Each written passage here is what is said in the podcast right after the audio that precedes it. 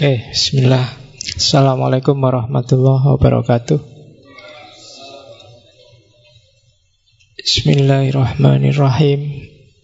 Alhamdulillahi rabbil alamin. Wa bihi nasta'inu ala umurid dunya waddin.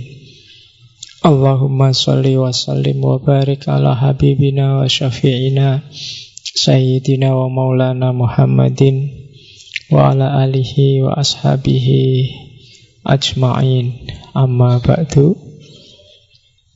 Bismillah mari kita lanjutkan ngaji kita.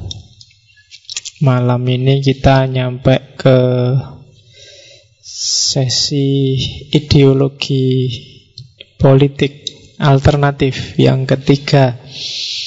Minggu lalu kita ketemu nasinya Hitler Malam ini kita ke dunia Islam, sebuah sistem politik yang oleh Barat sering disebut teokrasi. Jadi sistem pemerintahan yang basisnya agama ketuhanan. Oke. Ini tak tehnya taruh sini aja ya, biar wajahku nggak kelihatan. Ya kan ngaji itu katanya kan undur makola wala tandur mankola. Jadi mankolanya ditutup laptop, mikrofon ini jadi. Kalau ada yang ngambil gambarnya biar cuma kelihatan laptopnya sama tehnya. ya, biar nggak lihat yang ngaji. Oke. jadi malam ini kita masuk ke dunia Islam. Kenalan dengan Al-Mawardi. Nama lengkapnya Abu Hasan. Berarti anaknya namanya Hasan. Nama aslinya Ali Jadi Abu Hasan Ali bin Muhammad. Berarti bapaknya namanya Muhammad.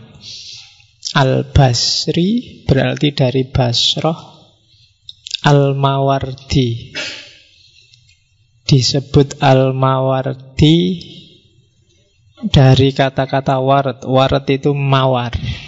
Karena Al-Mawardi ini lahir di keluarga kalau makna literalnya penjual air mawar. Kalau hari ini mungkin pedagang parfum. Maka namanya Al-Mawardi. Nama ini populer juga di Jawa, banyak orang Jawa namanya Mawardi. Dan saya tidak tahu apa gara-gara itu bunga mawar itu disebut mawar di Indonesia gara-gara Pak Mawardi ini. Karena memang kata-kata dasarnya ward, makanya dipakai merek parfum jadi wardah. Itu sebenarnya satu akar kata dengan kata-kata mawar. Al-Mawardi ini salah satu tokoh yang menonjol ya, Tokoh yang mesti menonjol ya. Kalau ada tokoh nggak menonjol ya nggak ada yang kenal bukan tokoh pasti. Entah menonjol kebaikannya, kehebatannya Atau jangan-jangan ada juga yang menonjol kejelekannya. Dia juga disebut tokoh. Kan ada juga tokoh kejahatan kan juga tokoh. Sama-sama menonjol dia lahir di era Abbasiyah akhir. Jadi Abbasiyah yang sudah hampir runtuh sekitar pergeseran dari abad 10 ke 11. Itu kan Abbasiyah fase-fase akhir yang mau jatuh. Dan Al-Mawardi ini dikenal intelektual zaman itu. Dan Abbasiyah kan berjasa melahirkan banyak sekali intelektual.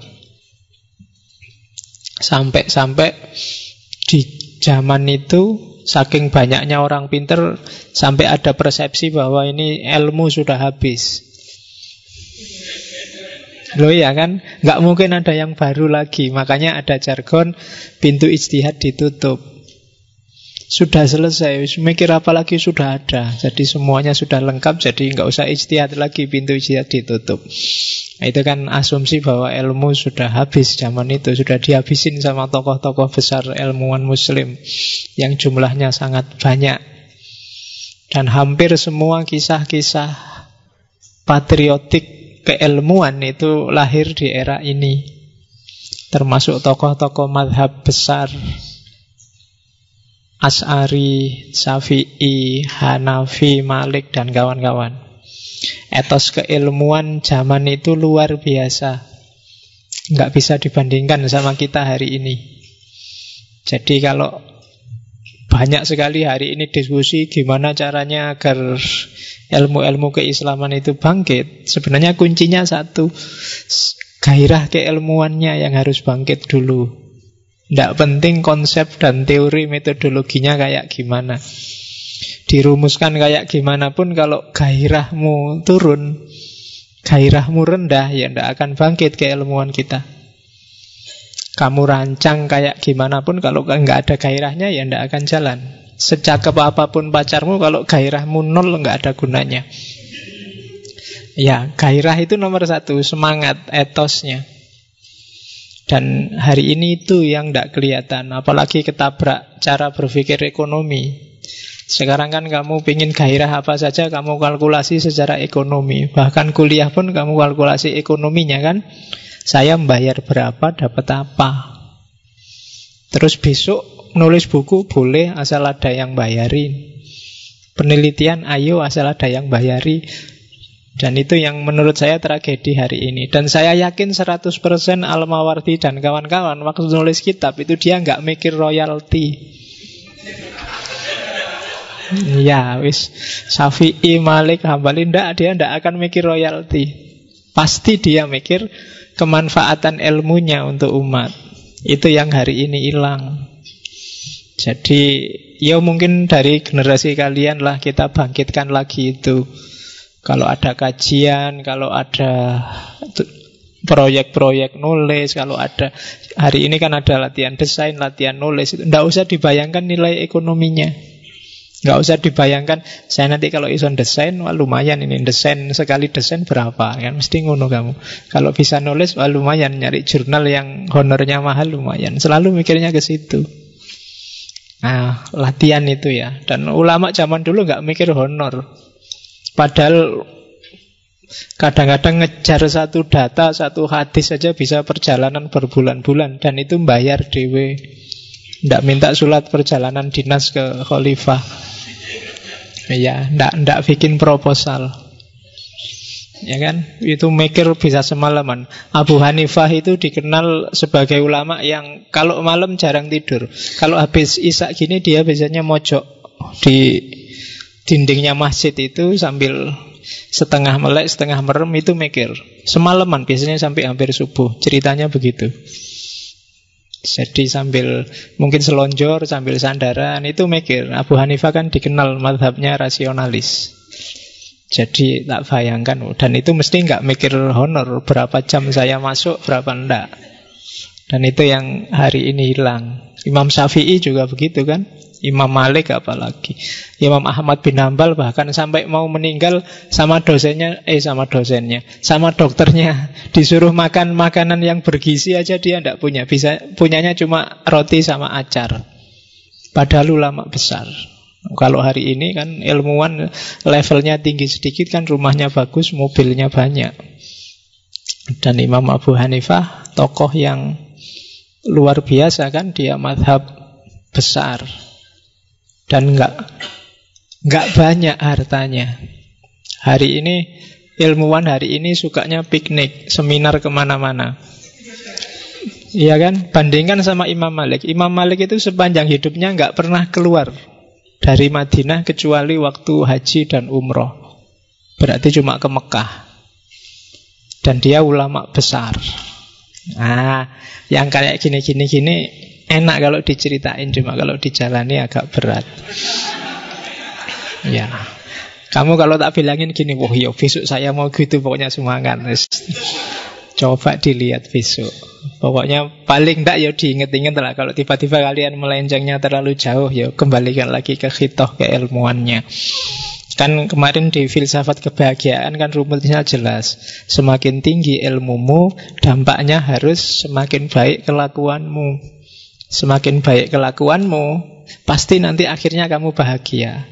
Dan pasti ini yang membawa kamu lebih dekat sama Allah. Rumusnya kan itu kemarin, bahagia itu.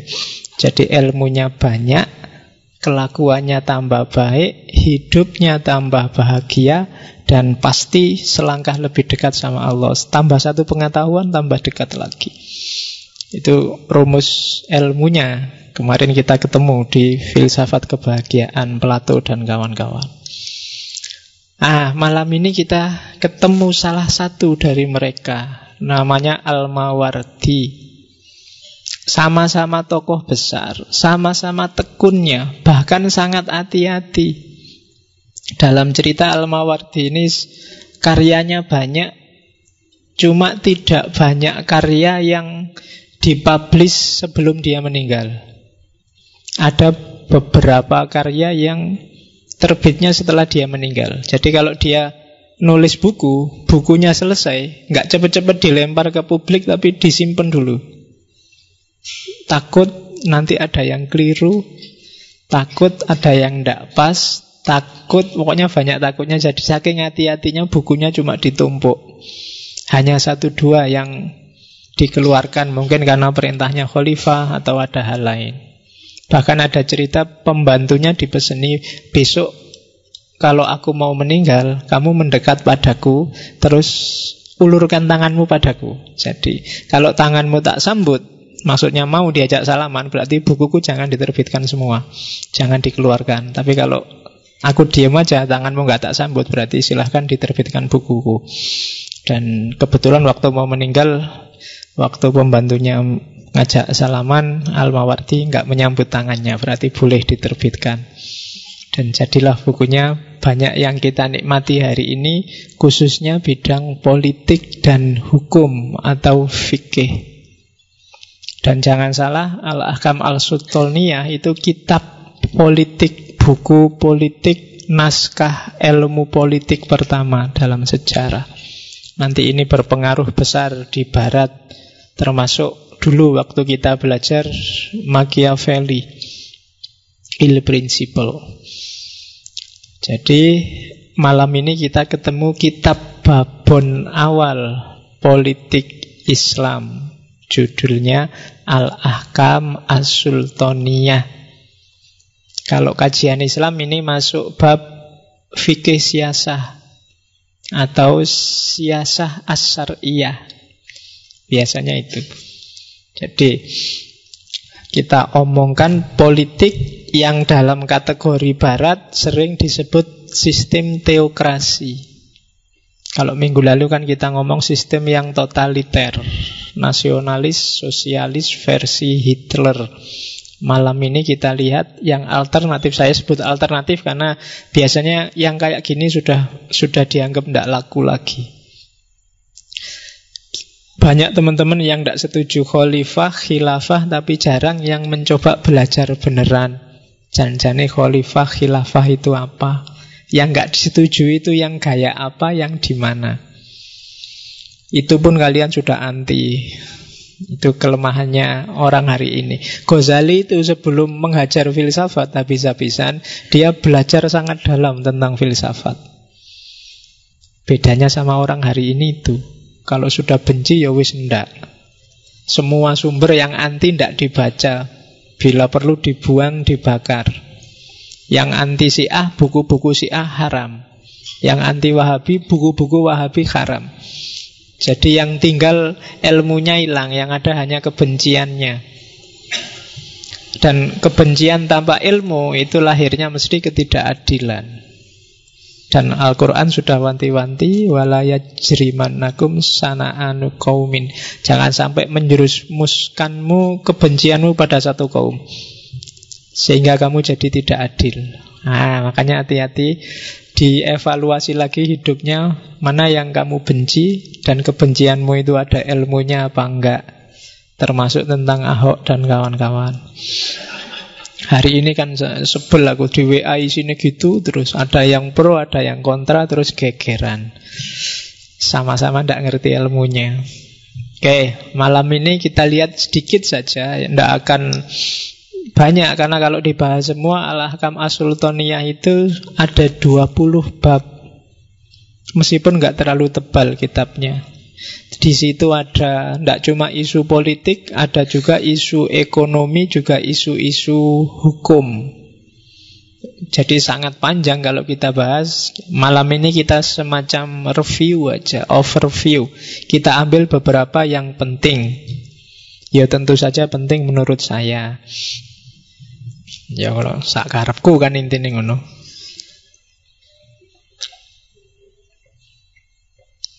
Oke, terjemahannya sudah ada bagi yang berminat, meskipun agak mahal. Ya kan buku-buku terjemahan itu kan mahal. Dari wajahmu kelihatannya berat kalau beli. Oke. Iya. Kan kelihatan dari wajahnya. Kalau pengajian yang bawa mobil di hotel itu mesti mau lah ditawari buku berapapun. Tapi di sini ya ndak yakin. Ya, Teh aja minta takmir loh. Oke. Ya. Kita lihat overview dulu ya. Dalam Islam ada banyak istilah. Termasuk tadi kan dia pakai istilah sultan. Kadang-kadang kamu dengar ada istilah khalifah. Kadang-kadang ada istilah amir. Kadang-kadang ada istilah malik, kadang-kadang kamu dengar istilah imam. Itu belum masuk semua. Rois belum masuk. Roin belum masuk. Kalau tak tulis banyak. Pemimpin dalam Islam itu istilah-istilahnya banyak. Gelar-gelarnya banyak. Masing-masing punya konotasi sendiri. Kalau khalifah, khalifah biasanya artinya pengganti. Dipakai, ya kalau di Islam persepsinya khalifah itu penggantinya Rasulullah, maka ada khulafaur rasidin. Arti letter lucknya di belakang. Khalfa jadi khalifah. Jadi kalau istilahnya itu khalifah, berarti orang ini punya kekuasaan tidak cuma politik, tapi juga kekuasaan agama. Makanya raja-raja Jawa itu Sayyidin Panotogomo Khalifatullah. Jadi urusan agama dan urusan negara jadi satu, puncaknya adalah khalifah. Kalau amir itu konotasinya ya, bukan definisi katanya, biasanya dianggap lebih kecil daripada khalifah. Biasanya. Amir itu kan kalau makna harafiahnya orang yang merentah.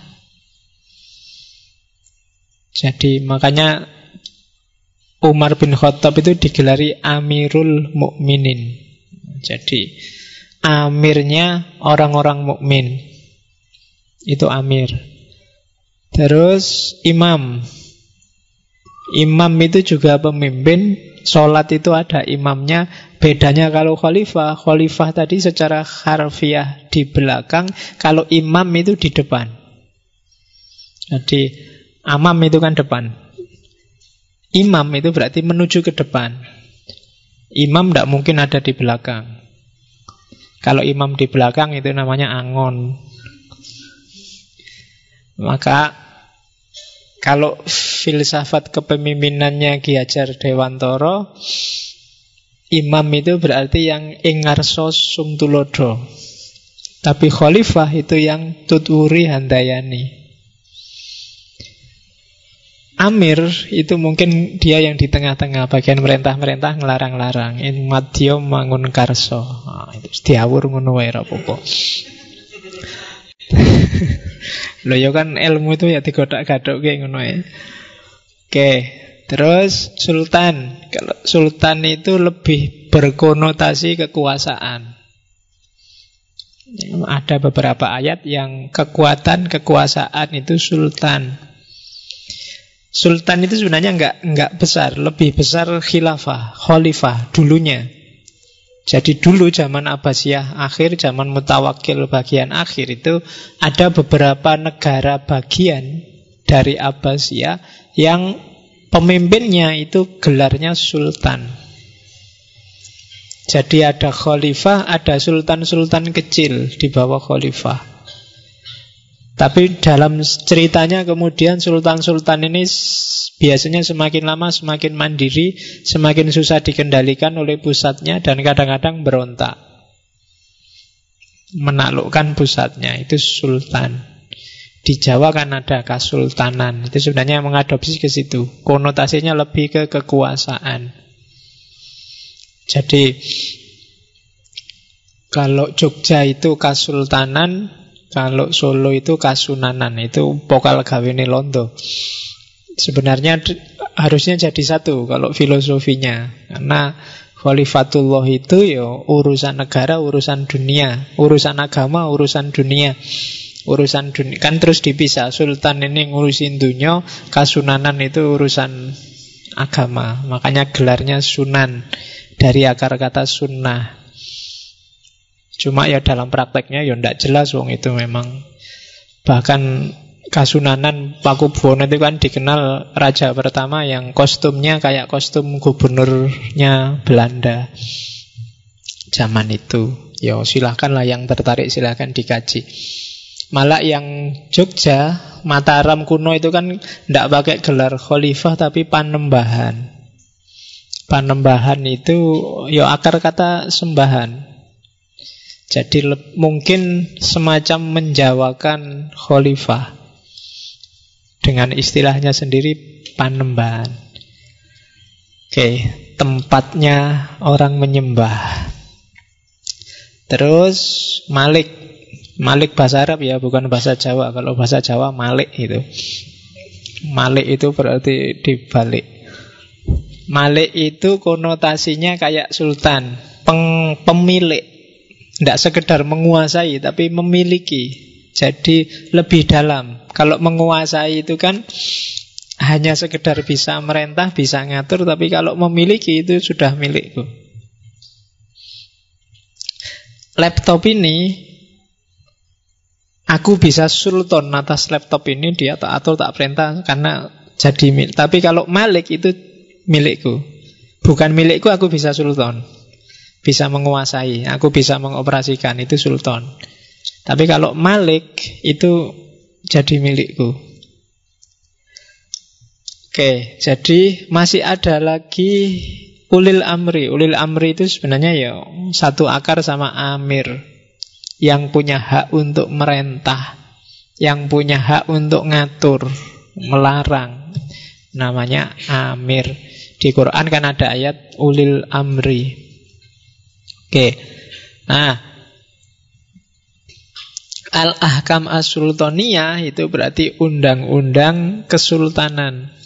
Undang-undang ketatanegaraan. Cara menguasai pemerintahan. Itu dari Al-Mawardi.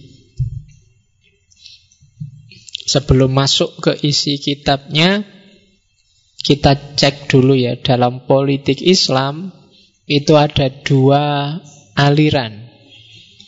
Ada aliran substansialis, ada aliran formalis. Sejak dulu, nggak cuma sekarang. Dulu sampai hari ini itu isinya dua orang debat itu ada yang substansialisme, ada yang formalisme. Yang substansialis melihat bahwa politik itu tidak diatur secara formal dan detail dalam Islam, hanya prinsip-prinsipnya saja. Mungkin keadilan, kesetaraan, musyawarah dan seterusnya itu. Itu namanya kelompok substansialis. Yang sangat terkenal pelopornya itu muridnya Abduh Ali Abdul Razik. Kitabnya judulnya Al-Islam wa Usulul Hukmi. Bisa di-download gratis kitabnya sudah diterjemahkan juga dan agak tipis. Enak yang mau mengkaji. Biasanya dikategorikan kitab politik Islam yang sekuler. Tapi sebenarnya ya tidak sekuler-sekuler amat. Itu maksudnya substansi ajaran Islam, bukan formalisme ajaran Islam. Substansialis berarti ya Pancasila itu asal selaras dengan prinsip-prinsip Islam, ya sudah Islam. Tidak harus formal dia disebut negara Islam juga tidak apa-apa. Sebaliknya, meskipun sebutannya syariat atau negara Islam, kalau perilakunya anti, nabrak prinsip-prinsip Islam, zolim, keras, ngerusak, menyusahkan orang, itu berarti bukan negara Islam. Jadi versi substansialis, gaya ISIS itu pasti bukan Islam. Karena jelas nabrak prinsip-prinsip dasar Islam. Nah, itu aliran pertama. Aliran kedua formalis. Kalau ini lawannya Islam itu ya din wa daulah. Tidak sekedar prinsip. Ya ada modelnya secara detail, ada formalitasnya, Mungkin model khilafah, model kesultanan, model itu formal. Harus ada sistem politik formal yang mengakomodasi syariah sebagai undang-undang dan negaranya juga harus negara Islam. Namanya kelompok formalis. Pemimpin harus Islam. Tidak Islam nggak boleh. Undang-undang harus syariah. Nggak syariah nggak boleh. Nah, itu namanya aliran formalis. Semuanya harus bau Islam. Narasinya diawali yang paling terkenal dari Al-Urwah Al-Wusko, Afghani dan murid-muridnya. Muhammad Abduh yang menyebarkan gagasan pan-islamisme. Jadi bikinlah negara Islam yang basisnya bukan bangsa, bukan negara, tapi agama. Terserah dari suku apa, dari bagian dunia yang mana. Yang penting kalau muslim ya harus jadi satu. Itu namanya pan-islamisme, khilafah, khalifah. Jadi ada dua aliran. Kalau diskusi-diskusi, perhatikan aliran ini. Daripada kamu capek diskusi, kalau memang beda aliran ya tidak bisa ketemu. Tinggal kamu putuskan, oh ya kita beda aliran. Kamu formalis, aku substansialis. Jadi tidak ketemu. Daripada capek-capek, mending kita nongkrong di angkringan aja. Nah ya daripada kamu diskusi, on raiso ketemu mesti. Sama kan kayak yang pro sama anti Ahok hari ini kan tidak ketemu mesti. Wong wong madhabnya beda. Yang satu tidak Islam formal, tidak apa-apa asal perilakunya Islam. Yang satu asal dia Islam, meskipun perilakunya nggak terlalu Islam juga tidak apa-apa. Wis bedo. Yang satu pemimpin non muslim asal nggak zolim boleh daripada pemimpin muslim tapi zolim. Yang satu mending pemimpin muslim zolim dikit tidak apa-apa daripada non muslim. Duh kan beda wisan. Jadi kalau itu kamu tantang debat ya ndak ndak selesai-selesai. Jadi kadang-kadang debat itu cukup diakhiri sorry kita beda aliran kan gitu aja. Yo alasan itu bikinnya belakangan. Dalil siapa yang kuat itu biasanya tergantung kamu ada di grup yang mana kan itu. Tidak akan selesai. Ya wis monggo lah. Fastabikul khairat kan gitu Quran nyuruhnya. Enggak disuruh jadi satu sepakatlah ndak tapi berlomba lah. Api-apian tapi fastabikulnya khairat. Bukan saling menyerang. Yang pro berbuatlah sebaik-baiknya di jalurmu yang pro, yang kontra berbuatlah sebaik-baiknya di jalur yang kontra. Mana yang paling baik itu yang akan hidup dipilih oleh Allah dan dipilih oleh rakyat. Kan gitu aja. Oke, jadi dua aliran ini kalau diskusi tentang filsafat politik dalam Islam. Terus madhabnya ada tiga Nah, ini sebenarnya panjang-panjang istilahnya tak ringkes. Ada madhab khalifahisme, ada madhab institusionalisme, ada madhab organisme. Khalifahisme ya madhab yang intinya ada pada khalifah.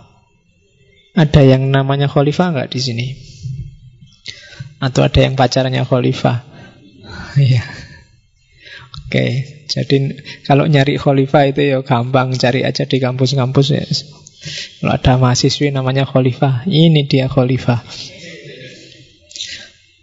Jadi tiga aliran, kita lihat satu-satu ya. Khalifahisme itu pandangan yang menganggap bahwa intinya politik Islam, intinya tata negara dalam Islam itu khalifah. Tidak harus bahas macam-macam. Cukup cari khalifah yang terbaik dan nanti dia akan jadi kepala negara yang baik dan otomatis negara akan jadi baik. Yang lain nggak usah dibahas. Nah, itu pandangan yang pertama, namanya khalifahisme.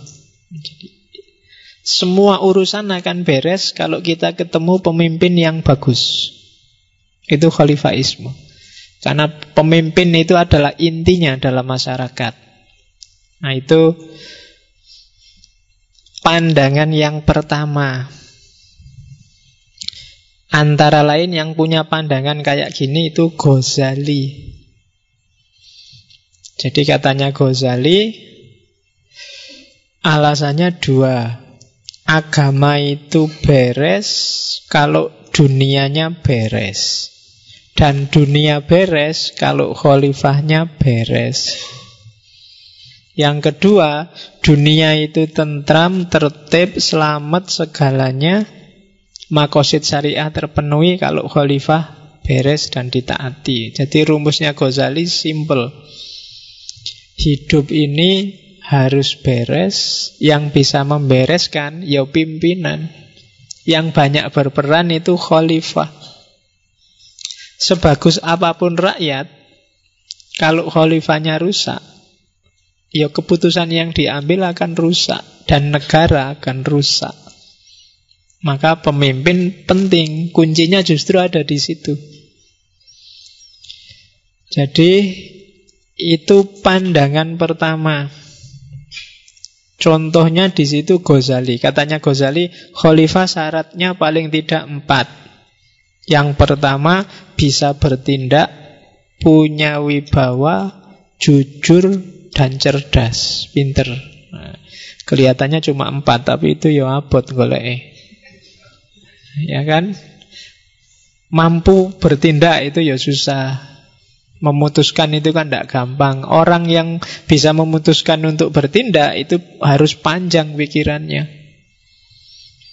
Jadi tidak gampang. Nah, kalau dia mampu memutuskan, biasanya ya nalarnya panjang. Banyak pemimpin yang ragu-ragu.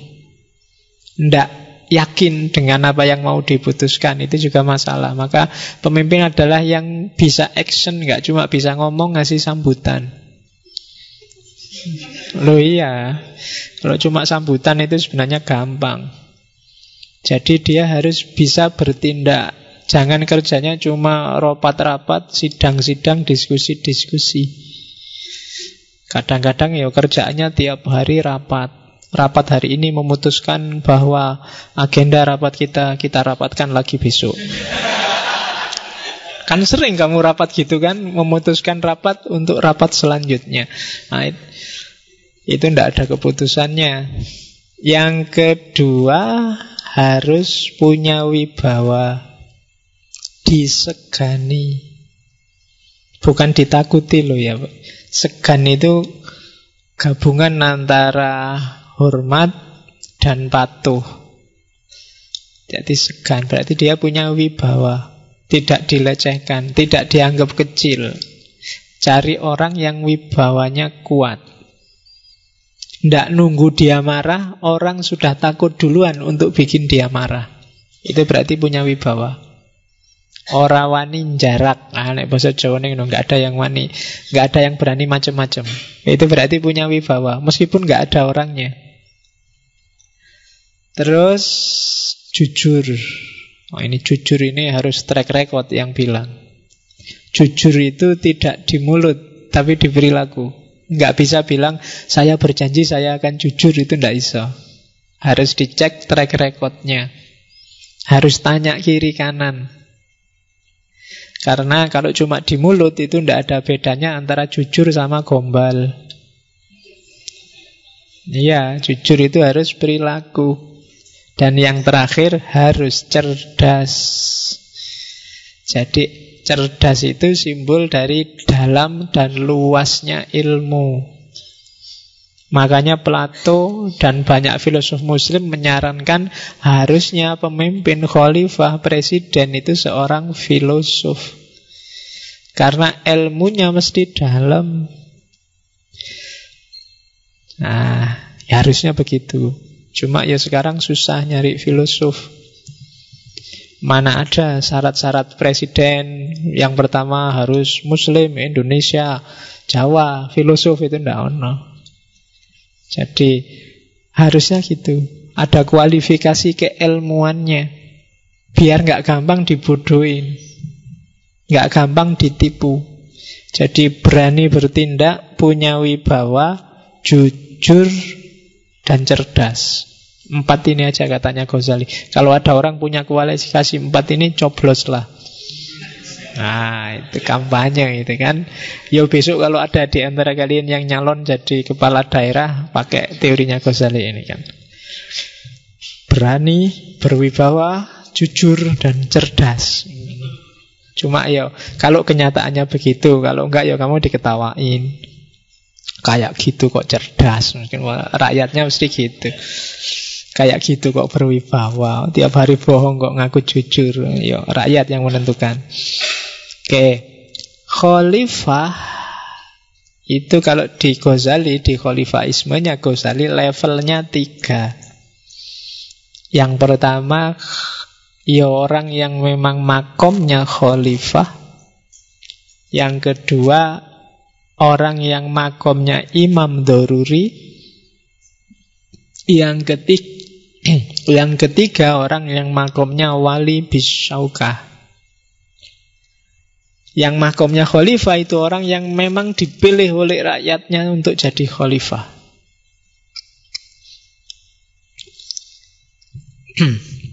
jadi syarat-syaratnya penuh. Cuma kan saya bilang tadi syarat empat itu kelihatan simple tapi tidak gampang nyari orang dengan kualifikasi itu. Seandainya nggak nemu orang dengan empat kualifikasi itu, tidak apa-apalah kalau ada kurangnya dikit-dikit terpaksa. Susah pak sekarang nyari yang jujur 100%. Ada sih tapi tidak pinter. Nah, itu kan masalah. Iya, ada Pak jujur, pinter, tapi tidak punya wibawa sama sekali, nggak berani ngambil keputusan. Nah, diskusi sih canggih dia, cuma ya bingungan, penakut, nah, susah kan nyarinya. Ya seandainya nggak ada, ya carilah yang terbaik dari yang jelek, namanya Imam Doruri. Ya, jadi terpaksa ono kuwi piye meneh. Dari sekian banyak calon kadang-kadang kan kalian gitu kan milih pilkada apa-apa iki calonnya ndak ada yang kenal kok jelek semua. Ijazah tuku kabeh mesti ndak pinter. Jujur apalagi pagi-pagi sudah bawa uang buat nyangoni yang nyoblos. Wibawa juga ndak wong kurus krempeng. Terus ah misalnya orang-orang sing dipilih belas. Ya pilihlah sesuai yang kerentek hatimu sopo itu namanya Imam Doruri. Terus boleh juga kadang-kadang setelah terpaksa kamu milih jelek atau walimu khalifahnya sekarang jelek dan hari ini kamu ketemu orang yang kualifikasinya luar biasa empat-empatnya terpenuhi bahkan mungkin lebih boleh ganti kekuasaan ganti khalifah bila perlu dengan kekerasan. Turunkan khalifah yang sekarang Nah, gantinya ini namanya wali bisyaukah. Jadi, kalau ada yang baik, ya yang jelek di atas itu diturunin. Lo buat apa? Kemarin kan terpaksa milih itu, ganti aja. Nah, itu namanya wali bisyaukah. Dulu waktu awal kemerdekaan, para ulama setuju untuk Soekarno jadi presiden itu dalilnya Imam Daruri dan Wali Bisyauka. Saat itu onone ya Soekarno. Yang paling menonjol di antara yang lain dan Wali Bisyauka. Dia menjatuhkan kekuasaan sebelumnya para penjajah. Jadi semuanya pro untuk bayat Soekarno. Nah itu level-level khalifah kalau dalam bahasanya Ghazali. Jadi teori politik yang hanya sibuk membahas khalifahnya, tidak peduli dengan variabel-variabel negara yang lain, itu namanya khalifahisme. Itu madhab pertama. Ada yang kedua, aliran institusionalisme. Ini yang kita bahas hari ini. Tokohnya Al-Mawardi Al-Ahkam As-Sultaniyah lebih luas sedikit dari khalifahisme kalau Al-Mawardi ya ndak cuma khalifah tapi lembaga negara yang lain harus dibahas juga jadi khalifah ndak yang nomor satu tapi tim nah kalau Tadi yang khalifahisme itu yang dibahas khalifah, kalau di Al-Mawardi ini yang dibahas, kalau bahasa sekarang mungkin kabinet. Jadi lebih penting kabinetnya. Khalifahnya bagus, kalau kabinetnya rusak, ya rusak. Apalagi negara kekhalifahan seluas Islam zaman itu. Maka katanya Al-Mawardi, ndak harus dibahas semua. Ya nanti kita belajar Amawardi, kita loncati aja yang ini, nanti lebih banyak teorinya. Yang terakhir ada aliran namanya organisme. Kalau organisme ini oh, enggak cuma pemerintahnya, juga rakyatnya, juga SDM, SDA-nya semuanya. Aliran ini menyatakan bahwa ya negara itu semua variabelnya penting. Maka harus dibahas serius. Tidak cuma kualitas pemimpinnya, kualitas rakyatnya juga menentukan. Sebagus apa pun pemimpinnya, kalau rakyatnya kacau, ya kacau negara. Sebagus apa pun undang-undang dilahirkan oleh pemerintah, kalau rakyatnya males semua, rusak semua, ya rusak. Dibikin fatwa dilarang buang sampah di sungai, ya tidak akan bisa. Dilarang ngerokok, tidak akan bisa dilarang gelandangan pengemis tidak akan bisa. Jadi harus semua variabel. Itu kan kayak ceritanya Nabi Isa waktu dikomplain oleh umatnya, oleh santri-santrinya. Karena zaman Nabi Isa itu kan kacau, tidak karu-karuan. Nabi Isa ini muridnya Nabi apa dibaptis kalau bahasanya orang Kristen Nabi ya. Jadi satu ketika orang Hawariun protes, eh Nabi Isa dulu zaman Nabi Yahya itu tertib loh, jamaah itu tertib aman. Sekarang zaman sampean kok rusak gini rakyatnya? Jawabannya Nabi Isa loh, dulu zaman Nabi Yahya umatnya kayak saya. Nah, Iya, jadi cuma sekarang zamanku umatnya kayak kamu. Makanya rusak.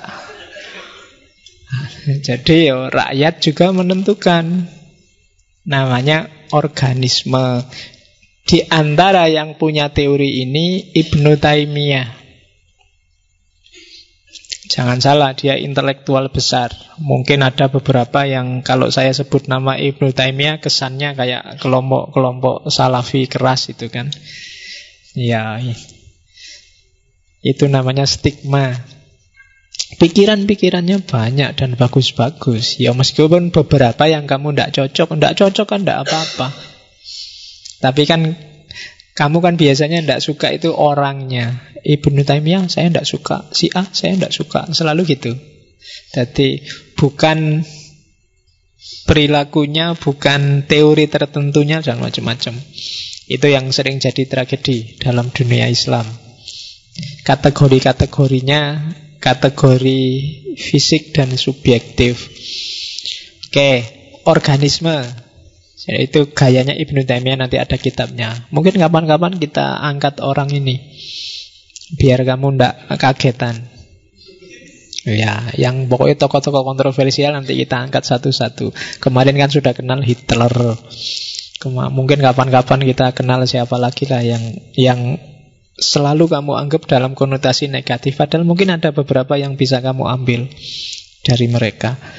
Oke, ini organisme. Nah, sekarang kita baru masuk ke Al-Ahkam As-Sultaniyah. Ada yang bilang kitab ini ini sebenarnya pesanannya khalifah. Khalifahnya ada yang bilang ini pesanannya khalifah Al-Qaim. Al-Qaim itu kelihatannya setelah Al-Qadir. Zaman-zaman jadi Abbasiyah itu kan mulai susut eranya Al-Mutawakkil. Jadi Al-Mutawakkil ini ngangkat tadi dia khalifah terus ngangkat beberapa sultan karena luasnya pemerintah Islam. Sultan-sultan ini mulai nakal, termasuk yang paling dikenal kan Bani Buwaihi dan orang-orang Turki, termasuk beberapa pejabat yang dari Persia. Itu yang bikin lama-lama kekuasaan khalifah ini jadi kayak simbolis. Gak ada powernya lagi. Yang punya power sultan-sultan yang ada di daerah-daerah. Apalagi saat itu lahir juga di Persia misalnya Bani Fatimiyah itu semakin memperlemah kekhalifahan Abbasiyah dan nanti jatuh kan terus diganti di orang-orang Turki mendirikan Utsmaniyah. Jadi ini ini di era-era itu. Makanya terus Sultan pesen Al-Ahkam As-Sultaniyah. Tolong Al-Mawardi tulislah kitab politik dan gaya bahasanya memang kayak bahasa hukum agak kaku. Beda dengan kitabnya Al-Mawardi. Misalnya yang pesantren mungkin kenal ada Dunia Wadin. Itu ada puisinya, ada beberapa narasinya lebih luas. Tapi Al-Hakam Asultaniyah ini narasinya kaku. Karena memang ngomong politik. Di beberapa bagian tampak keras. Karena ya mungkin ketika ngomong jihad, ngomong perang ya harus keras. Jadi kitab ini ditulis atas pesanan khalifah zaman itu dalam kondisi kekhalifahan yang sangat lemah. Tampillah Al-Ahkam As-Sultaniyah. Makanya sebenarnya sebelum ditulis ini khalifah juga mengadakan semacam sayembara untuk nulis kitab politik yang Antara lain diikuti oleh Al-Mawardi ini. Yang satu lagi kelihatannya dari madhab Hanafi. Ada empat kitab yang ditulis juaranya Al-Mawardi. Meskipun bukan yang Ahkam Sultaniyah ini. Dan Al-Mawardi dianggap paling pinter kalau nulis kitab politik. Dari empat ini yang tidak ada adalah kitab dari madhab Hambali. Al-Mawardi masuk madhab Syafi'i. Nah, madhab Hambali ini nanti ada Beberapa tahun kemudian ada Abu Ya'la Al-Farrok namanya Nulis kitab juga yang judulnya Al-Ahkam As-Sultaniyah Tapi dari madhab Hambali. Jadi awas jangan keliru. Ada dua kitab yang judulnya sama. Yang satu Al-Mawardi Yang satu Al-Farrok. Sama-sama Al-Ahkam As-Sultaniyah Hukum-hukum kesultanan. Oke, saya bilang tadi isinya 20 bab. Itu tak tulis bahasa Arabnya. Semoga saya masih ingat ya artinya nek bahasa Arab. Yang pertama fi aktil imamah, ya tentang pengangkatan imam ini nomor satu. Yang kedua fi taklidil wazaroh atau kadang-kadang dibaca wizaroh bab yang membahas tentang pengangkatan menteri. Yang ketiga, taklidil imaroh alal bilad. Pengangkatan kepala daerah. Nah, imaroh alal bilad. Terus fi taklidil imaroh alal jihad. Mengangkat panglima TNI, eh, TNI. Iki negaranya Abbasiyah, TNA. Ya, Tentara Nasional Abbasiyah. Oke, terus fi wilayah alal masoleh. Apa sekarang Luhut itu apa? Pol Hukam. Pokoknya stabilitas nasional lah urusannya. Alal masoleh fi wilayatil kodok pengadilan. Fi wilayatil madholim. Madholim itu kayak MK. Mahkamah Konstitusi atau PTUN. Pokoknya orang-orang yang mengeluh terhadap pemerintah itu mazolim. Terus fi wilayatin nikobah ala zawil ansob. Panjang sekali ya. Ini bagian mencatat nasab. Kalau di sini mungkin urusan akte opo, akte kelahiran, akte kematian. Ya sejenis itulah pokoknya departemen yang ngurusi akte kelahiran. Terus fi wilayah ala imamah as-solawat. Bukan solawatan loh ya. ya, pemimpin sholat imam. Oh, ada departemen imam. Mungkin kayak jadi takmir itu kalau zaman dulu iya diangkat oleh negara, pegawai negeri jangan salah. Ya, jadi kalau dulu takmir itu pegawai negeri. Terakhir saya lihat di Iran itu takmir juga pegawai negeri. Jadi diangkat oleh negara, dibayari oleh negara. Jadi enak, kalau di Indonesia belum. Bayangkan kan betapa kalau ada pengumuman dibutuhkan takmir itu mesti rebutan kalau pegawai negeri. Kalau sekarang kan pengumumannya sudah tiga bulan nggak ada yang daftar. Coba pegawai negeri mungkin enak. Jadi dan ada departemen sendiri. Coba di Indonesia bikin departemen takmir gitu. Oke, jadi bukan departemen agama tapi fungsi-fungsinya kayak di bawahnya. Fi wilayah alal haj. Departemen haji. Fi wilayah as ngurusi zakat. Kosmul fa wal rampasan perang. Fi jizyah wal khoroj. Jizyah itu negara takluan, negara bawahan yang bayar. Itu namanya jizyah. Khoroj itu pajak. Terus fi tahtalif ahkamu minal bilad. Nah itu bahasanya bagus. Maksudnya daerah istimewa. DKI atau Jogja itu matah talif ahkamu minal bilad yang hukumnya beda sendiri. Nah itu ada, jadi sejak zamannya Al-Mawardi sudah kenal daerah istimewa, jadi enggak, enggak cuma sekarang. Terus fi ihya ilmawat wa istikhrojil miyah. Ihya ilmawat itu bukan kok menghidupkan orang mati. Tapi membuka tanah, membuka wilayah baru. Dan istikhrojil miyah, irigasi, pengaturan air. Itu ada menterinya sendiri. Filhima wal arfak. Kalau di sini mungkin semacam tata ruang, tata kota. Apa departemennya sekarang ya? Pokoknya tata kota lah. Fil ahkam al ikto. Ahkam ikto ini urusannya tuan tanah. Agraria. Nah, ngurusi pembagian tanah. Terus fi wat idiwan wa dzikir wa dzikri ahkami anu Menteri PAN, pendayat kewilanaan aparatur negara, ngopeni PNS-nya zaman Abbasiyah. Saya tidak tahu Abbasiyah PNS-nya seragamnya apa. Terus fi ahkami jaroim, ahkamul jaroim itu hukum kriminal KUHP. Terus fil ahkami hisbah, ini hukum kesejahteraan sosial. Khofifa mungkin Menteri Sosial. Ya. Nah, itu 20 bab. Bayangkan sampai sedetail itu dibahas oleh Al-Mawardi zaman itu loh ya. Kalau zaman sekarang sih referensi banyak. Tapi zaman itu tuh sampai terbayang daerah istimewa, sampai terbayang irigasi, sampai terbayang. Jadi itu salah satu referensi yang dianggap luar biasa pada zamannya. Bahkan hingga hari ini.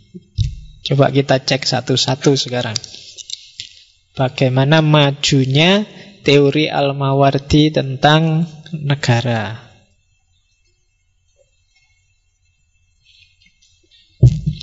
Asumsi awal dalam kitabnya Al-Mawardi itu adalah negara itu, kesultanan itu sifatnya adalah fitroh dan bentuknya adalah kontrak sosial. Sekian abad sebelum Thomas Hobbes kemarin ngomong tentang kontrak sosial, Al-Mawardi sudah ngomong duluan. Jadi kemarin kan kita ketemu Leviatannya Thomas Hobbes itu yang menganggap bahwa negara itu ya kontrak. Tapi sebenarnya dia bukan orang pertama di muka bumi yang ngomong kontrak sosial. Jauh sebelumnya Al-Mawardi sudah ngomong itu. Jadi asalnya dari mana? Katanya Al-Mawardi bisa dirunut. Yang pertama, manusia punya fitrah tidak mandiri. Jadi manusia itu satu-satunya makhluk yang tidak bisa mandiri. Selalu butuh orang lain. Untuk bisa sempurna mewujudkan potensinya. Hewan bisa. Hewan itu lahir nggak ada sekian jam sudah punya semua daya yang dimiliki orang tuanya. Mungkin tiba-tiba kambing itu lahir sekian jam sudah bisa berdiri, sudah bisa nyari-nyari makan sendiri. Kalau manusia nggak bisa. Kamu waktu kecil kalau nggak dilatih bapakmu untuk jalan, mungkin jalanmu ngerangkak. Kayak Tarsan. Ya kan? Harus ada orang lain yang ngasih tahu yang bantu kamu mewujudkan potensimu. Termasuk ngomong. Kuda itu ndak ada kursus bahasa kuda, tiba-tiba dia bisa ngeringkik kayak kuda. Bebek juga begitu. Ayam juga begitu, tapi manusia ndak bisa. Orang ngomong bahasa itu alami, ndak. Khusus untuk manusia bahasa ndak alami, dia harus dipelajari dan beda-beda. Bahasa orang Indonesia sama orang Arab beda-beda. Sama orang Amerika beda lagi. Tapi kambing di Arab sama kambing di Indonesia itu sama. Iya kan? Loh, apa ada misalnya kambing di ekspor ke Arab dia harus kursus bahasa Arab dulu kan nggak ada. Wis podo nih. Jadi beda sama manusia. Kamu tidak bisa kontak sama orang Inggris kalau kamu nggak bisa bahasa Inggris. Terpaksa kursus dulu. Tapi burung tidak begitu. Burung itu ya yang migrasi ke kutub utara, kutub selatan, muter-muter ya tetap ngomongnya itu dan bisa langsung ngobrol sama burung yang lain. Nggak pakai kursus dulu. Nah, itu fitrahnya manusia. Jadi manusia oleh Allah dikasih fitrah sosial bahwa dia tidak bisa sempurna tanpa orang lain. Ya termasuk kawin itu kan. Kawin itu kan juga fitrah bahwa tanpa orang lain ada potensimu yang tidak bisa muncul. Gak ada gunanya kamu punya itu kalau nggak kawin. Ya kan? Fungsinya nggak optimal. Nah, ya paling cuma buat kencing.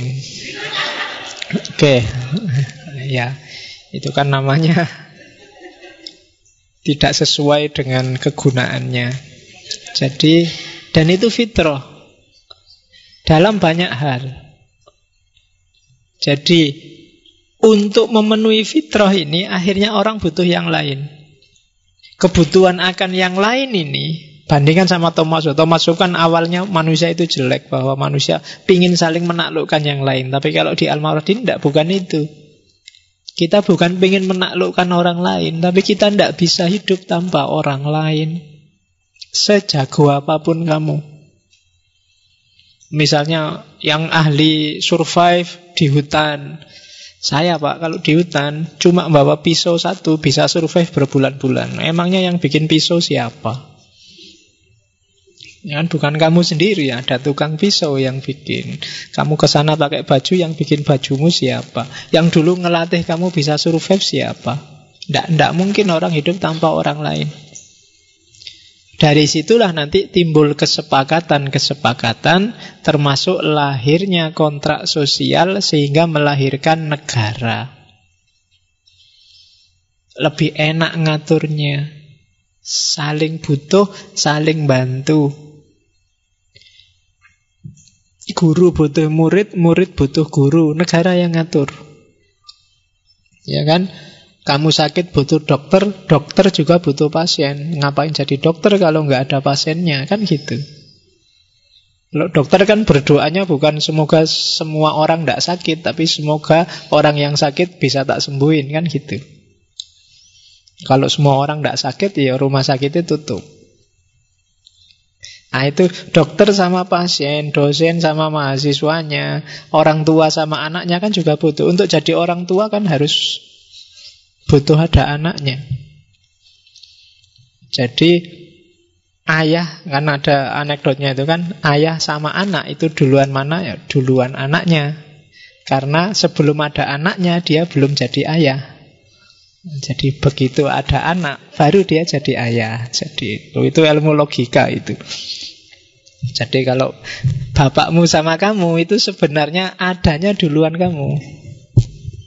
Karena begitu kamu ada, baru dia jadi bapak. Sebelum kamu ada kan belum bapak, paling masih suami, masih... Oke, jadi... Loh iya kan, kamu mikirnya nggak nyampe situ mesti. Jadi...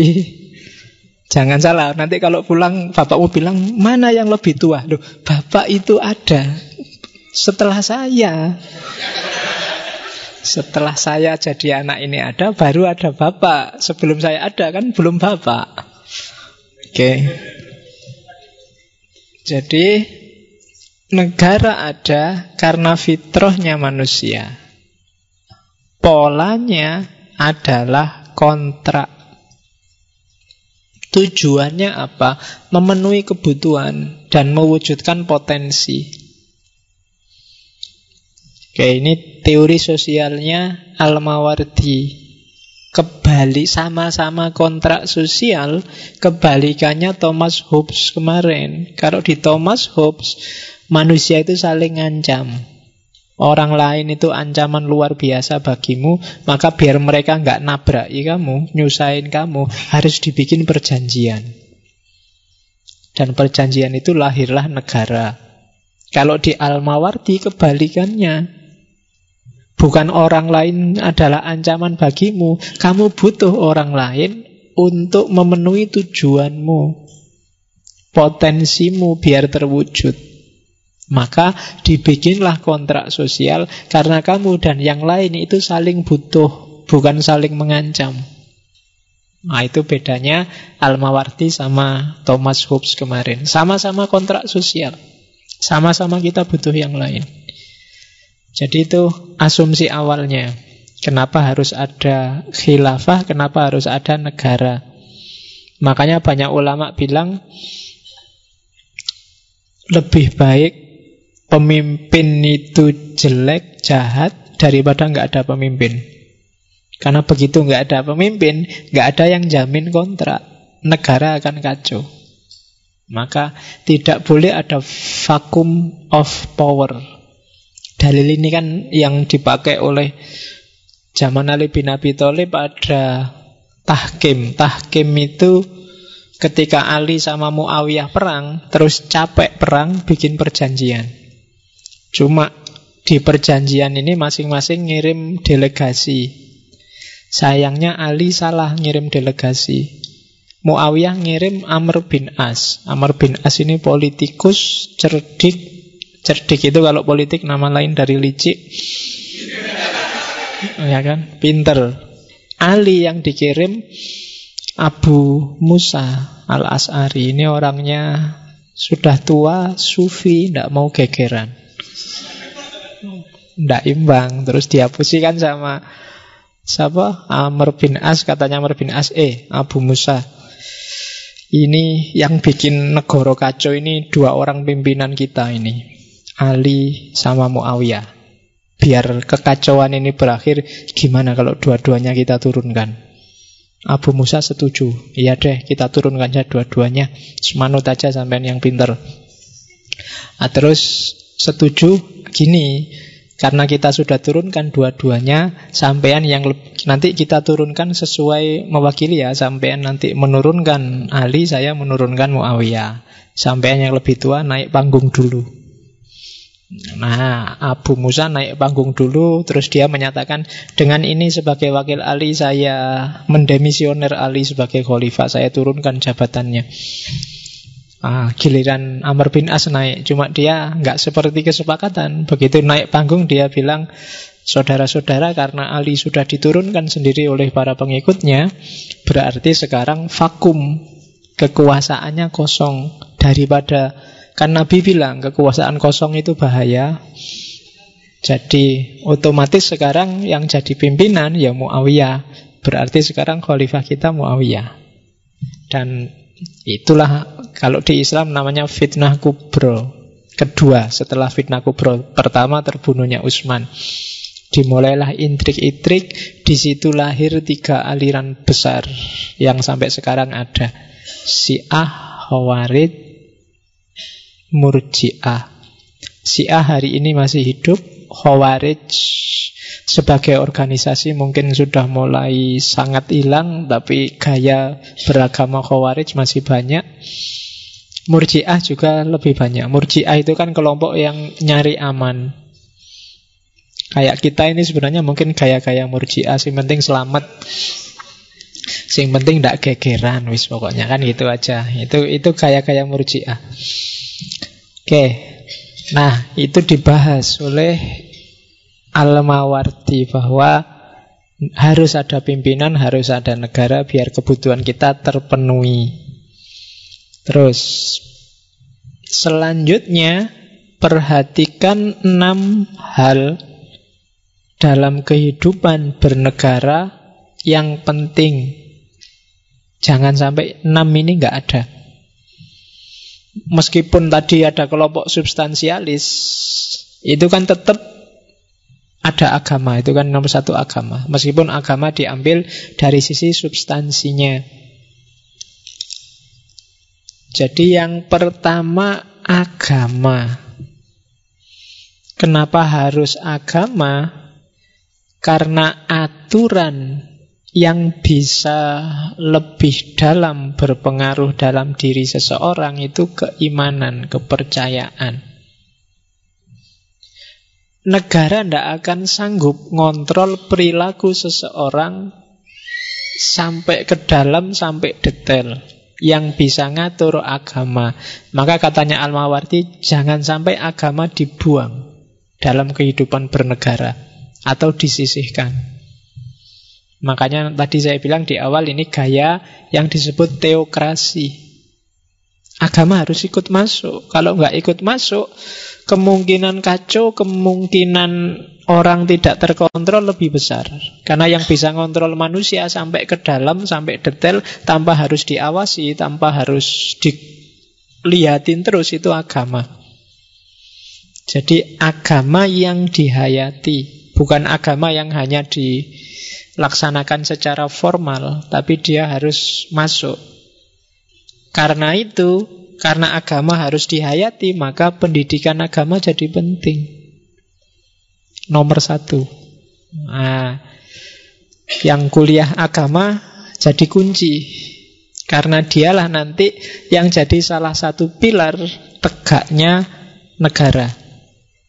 Katanya Al-Mawardi loh berarti. Jadi itu tanggung jawabnya mahasiswa UIN itu. Ya. Jadi menjaga rohnya negara. Yang kedua baru penguasa. Penguasa yang kenapa yang berwibawa ya karena dengan wibawanya, dengan karismanya dia lebih mudah mengendalikan rakyat.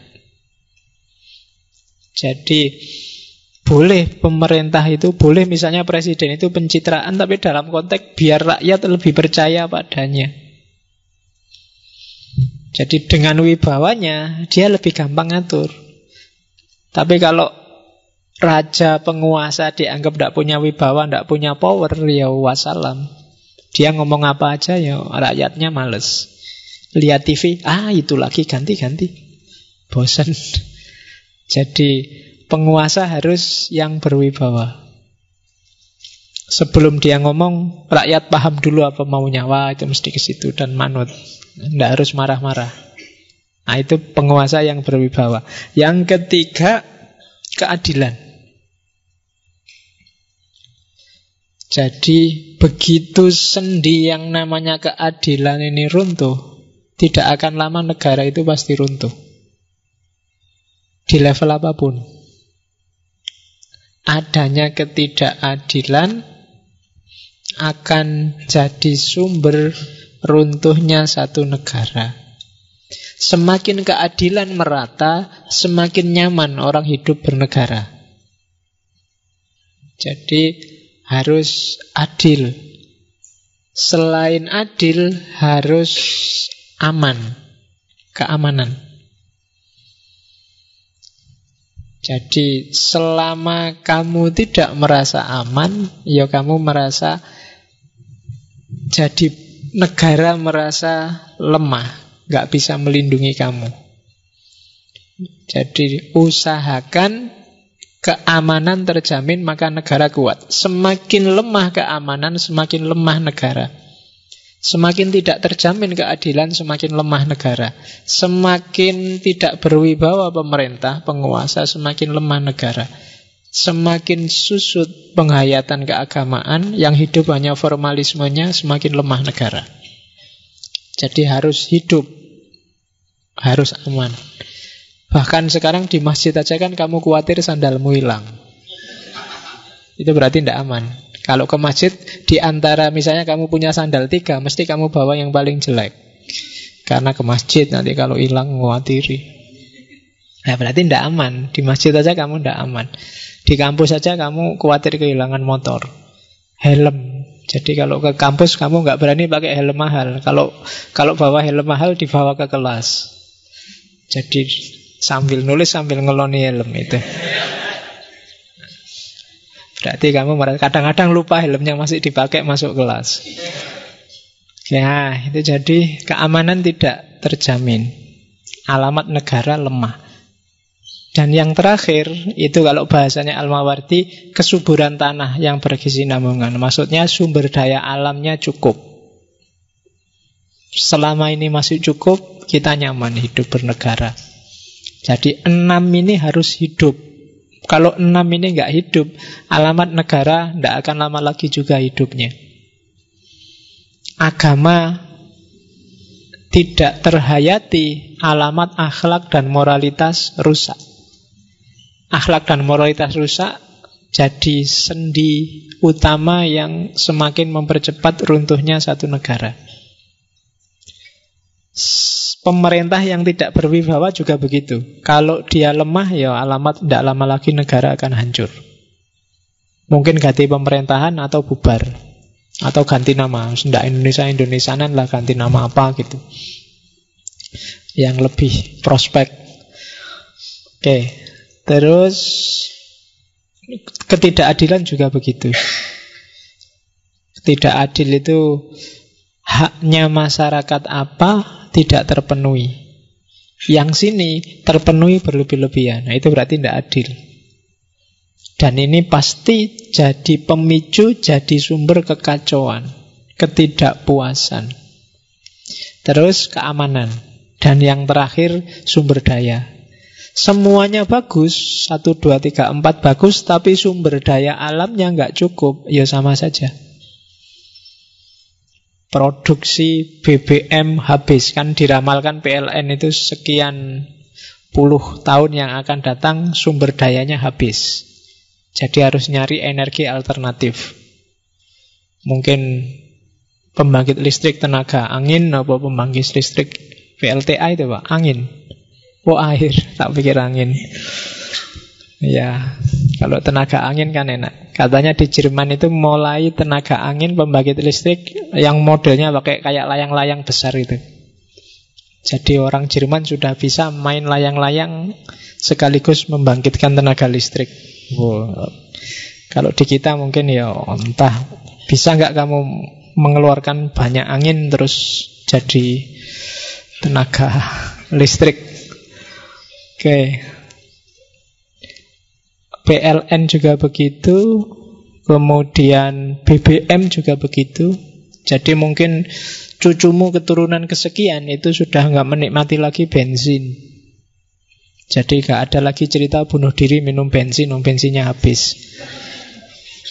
Jadi aspal juga mungkin mulai habis. Jadi sumber daya alam ketika tidak berkesinambungan kita terancam. Oke, jadi enam sendi utama ini harus terpenuhi. Kalau enggak, wassalam. Akan lahir khalifah baru, negara baru. Selama ini masih ada, sistem lama akan bisa bertahan. Meskipun digempur oleh tawaran-tawaran ideologi baru. Kayak Indonesia ini hari ini kan pakai Pancasila. Kalau dengan Pancasila itu orang kepercayaannya terjamin, pemerintahannya bagus, keadilan jalan, keamanan jalan, sumber daya alam mencukupi, maka kita masih lama pakai Pancasila. Meskipun ada macam-macam orang menggugat, menawarkan ideologi baru. Tapi kalau beberapa atau satu dua atau semuanya dari variabel itu lemah, akan lebih cepat dia dikritik kemudian diganti. Oke, itu enam sendi utama. Oke. Nah, untuk milih pemimpin yang bagus, katanya Al-Mawardi, caranya dua. Ini ijtihad dari model pemilihan Khulafaur Rasyidin. Dia milih dua. Yang pertama melalui ahlul halli wal akdi. Ini istilah ini kemarin dipakai di Muktamar NU waktu di Jombang. Yang kedua ditunjuk langsung oleh khalifah sebelumnya. Ya karena zaman itu kan zaman Abbasiyah modelnya turun temurun. Atau penunjukan oleh khalifah sebelumnya, mungkin adiknya, mungkin ponaannya yang melanjutkan. Kalau tidak bisa ahlul halli ya ditunjuk oleh khalifah sebelumnya. Atau kalau khalifah sebelumnya nggak nunjuk ya harus ada lembaga mungkin disebut lembaga formatur. Isinya ya tokoh-tokoh terkemuka, tokoh politik, tokoh agama, tokoh ekonomi ngumpul di situ terus milih kepala negara. Syaratnya formatur ahlul halli wal akti itu ada empat, dia harus adil, berilmu, bijaksana, dan jujur. Ini kualifikasi-kualifikasi yang kelihatannya simpel tapi berat semua. Adil itu juga ngukurnya susah. Jangankan level negara, level rumah tangga punya istri dua aja kan kamu ragu-ragu bisa adil apa enggak. Apalagi ngopeni negara. Berilmu ini juga parameternya agak luas, agak susah. Bijaksana, apalagi kamu yang belajar filsafat sampai berapa puluh sesi, Yosek ya bingung sudah bijaksana apa belum. Jujur apalagi. Ini kan berat-berat semua empat ini syaratnya. Tapi itu katanya Al-Mawardi. Orang cirinya orang, syaratnya orang bisa masuk dalam majelis formatur yang berhak milih khalifah. Ahlul Hali wal Ak abdi. Ya kalau hari ini kan terwakili oleh MPR. Harusnya MPR itu orang-orang yang adil, berilmu, bijaksana, dan jujur, tidak sombong, baik hati. Iya. Jadi harusnya itu. Tapi katanya al cukup dua. Atau ditunjuk langsung. Kayak waktu Umar, eh waktu dari Abu Bakar ke Umar kan ditunjuk langsung. Oke, jadi milih pemimpin itu syaratnya apa pemimpin yang dipilih? Kalau katanya Al-Mawardi ada tujuh. Yang pertama adil, lagi-lagi adil, bolak-balik ngomong adil. Ya, pokoknya adil. Kapan-kapan ya kita belajar filsafat keadilan. Kemarin kan sudah kebahagiaan, cuma nunggu moodnya ya. Ya, entah kapan pasti kita ngomong. Banyak teori-teori bagus dalam filsafat tentang keadilan. Yang kedua, pinter. Bahkan sampai makom mampu berijtihad. Berarti tidak cuma pinter tapi juga produktif, kreatif di bidang keilmuan. Jadi seorang pemimpin pilihlah yang tidak manut saja, tidak manutan. Ilmunya dalam sih, tapi dia tidak kreatif. Nah itu pilihlah yang lebih kreatif. Jadi pinter dan kreatif. Kemudian sehat. Jadi sehat pendengaran, penglihatan, dan lisannya. Itu kalimatnya agak Lisannya itu berarti kalau ngomong enak. Sehat. Penglihatan berarti tidak tuna netra. Pendengaran berarti tidak tuna rungu. Itu syarat fisiknya itu. Kemudian utuh anggota tubuhnya. Berarti yang yang difabel kalau Almawardi tidak masuk kualifikasi. Ya boleh dikritik, tapi yo katanya Almawardi itu tidak seru ah masa punya pimpinan difabel ya harus yang lengkap demi kewibawaan negara. Terus memiliki kemampuan manajerial yang bagus. Jadi dia harus mampu ngerti manajemen tata negara. Jangan milih orang yang tidak ngerti apa-apa selama ini jadi pedagang ngertinya ilmu ekonomi atau selama ini hanya tidak punya pengalaman sama sekali itu mengkhawatirkan. Cari yang ngerti tata negara, ngerti manajemen. Terus yang selanjutnya berani, tidak pengecut. Ditantang ya ayo. Ada yang macam-macam menyinggung sikat aja, itu kendel berarti. Bukan pemimpin yang pengecut. Jadi fisiknya bagus, psikisnya bagus, mentalnya juga bagus. Dan yang terakhir, kures. Ah, ini kamu yang berat itu, ayo.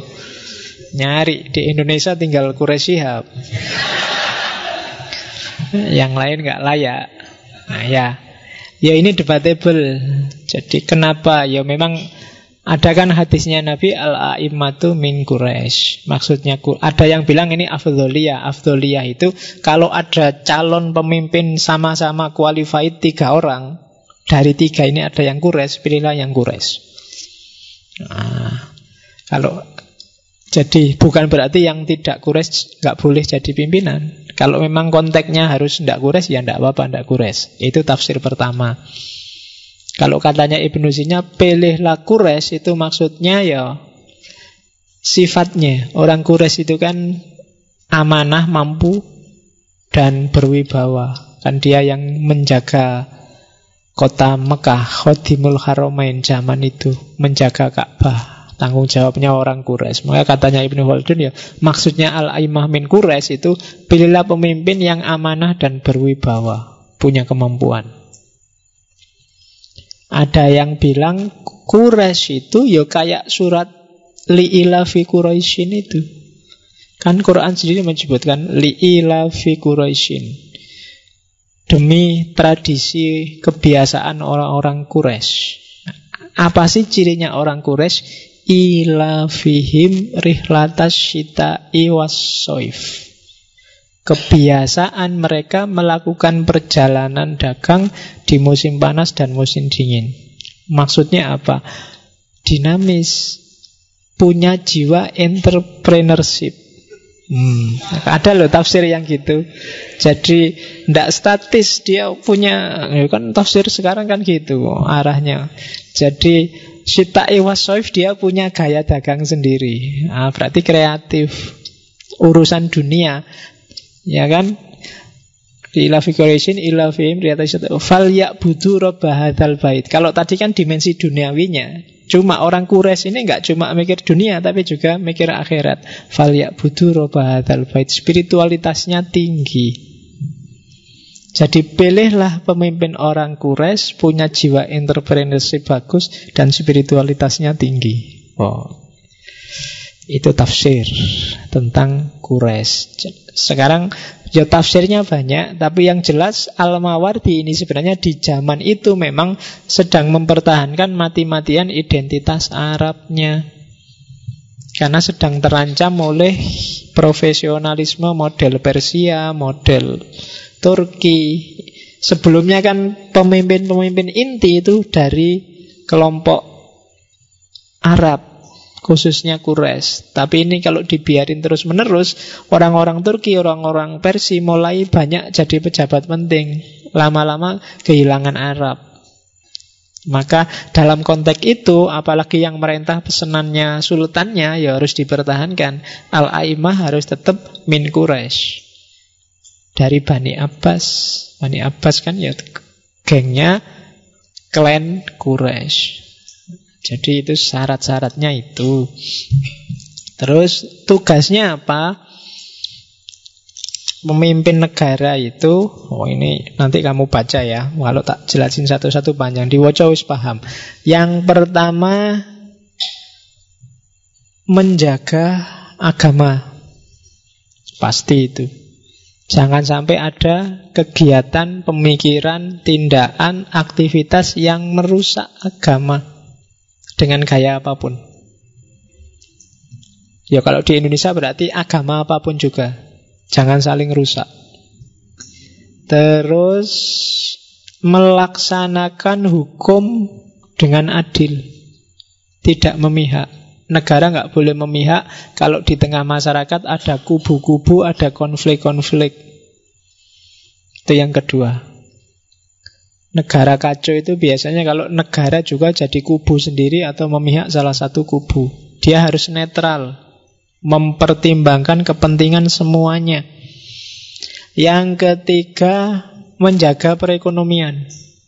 Jangan sampai jatuh. Karena ekonomi itu kan penting.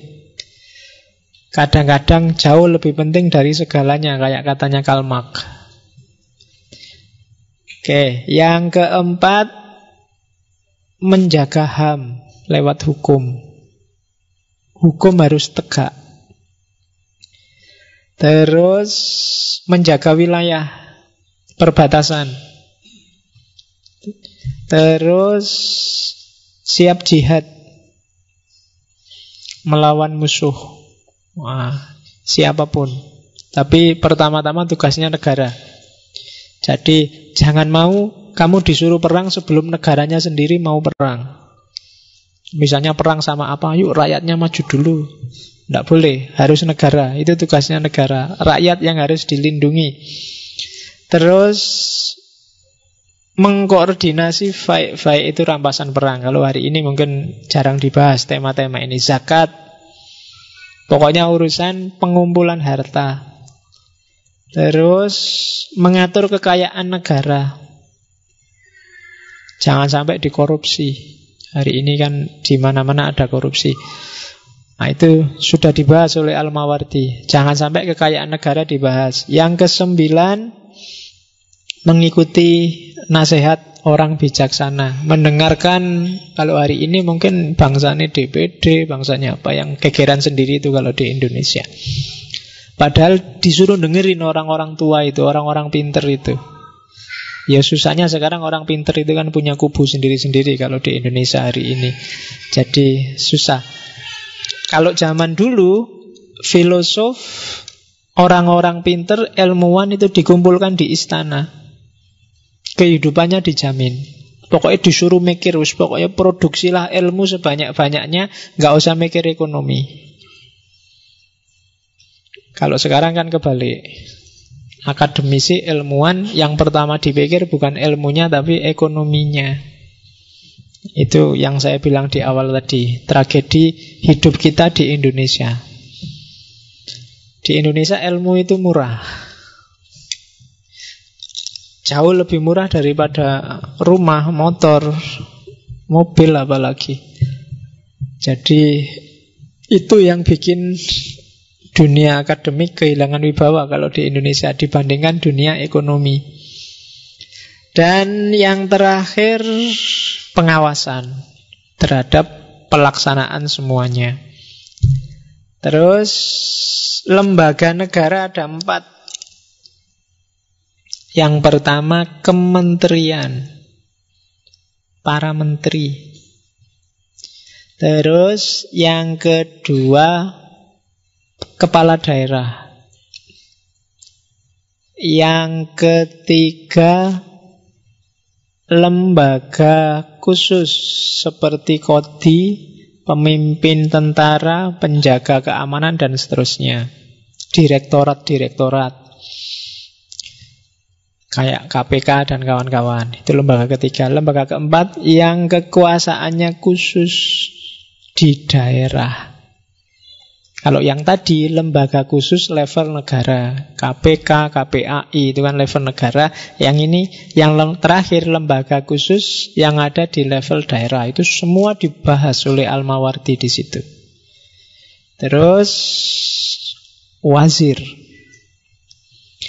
Menteri ada dua. Yang pertama wazirut tafwid, yang kedua wazirut tanfid. Saya tidak tahu, jangan-jangan dari sini terus ada Tanfidiyah sama Suriah itu di NU, tapi mungkin tidak juga ya. Wazirut Tanfid, Tanfid ini Perdana Menteri. Eh, Tafwid, Wazirut Tafwid ini Perdana Menteri. Di Indonesia nggak ada Perdana Menteri. Dulu ada, tapi sekarang nggak ada. Ini tangan kanannya Khalifah. Yang ini yang oleh Al-Mawardi disarankan harus Arab. Jangan sampai bukan Arab, karena posisinya penting. Jadi wazirut tafwid. Dan syarat-syaratnya harus ketat, jangan sembarangan orang. Kalau di kerajaan zaman dulu ini patihnya, gajah madanya. Ya, kalau patih kan yang di kepala kita yang terbayang biasanya gajah mada. Mahapatih. Gajah Mada itu karir awalnya jadi polisi Bayangkara.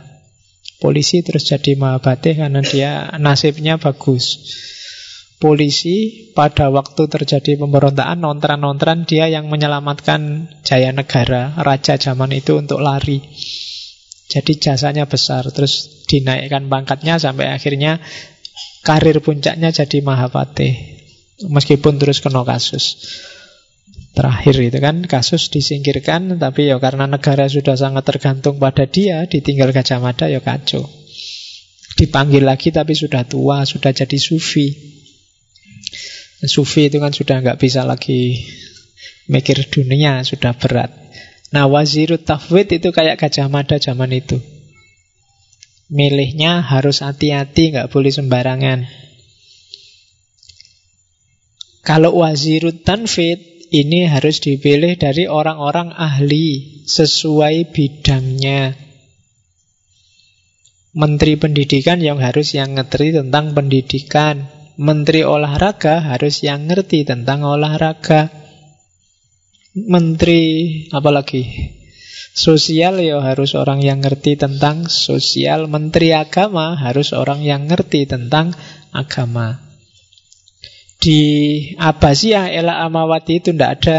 Departemen Agama tidak ada.